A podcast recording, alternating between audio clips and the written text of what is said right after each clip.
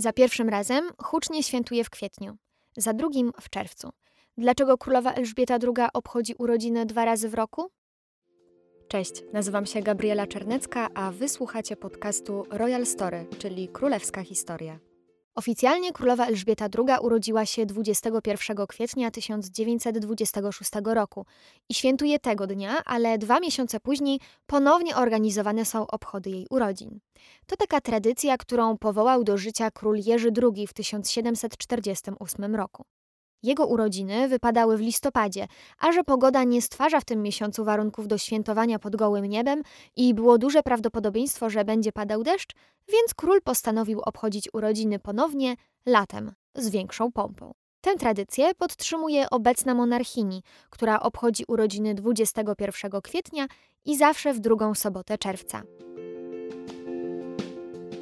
Wówczas jest to tak zwana uroczystość państwowa, w trakcie której organizowana jest defilada wojskowa w Londynie, zwana Trooping the Colour.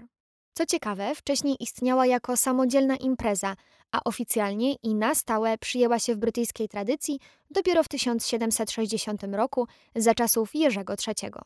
Dodam tylko, że dopiero w pierwszej dekadzie dwudziestego wieku królowie zaczęli pozdrawiać tłumy osobiście. Pierwszym monarchą, który się na to zdobył, był Edward siódmy. Do dziś tę tradycję kontynuuje Elżbieta druga.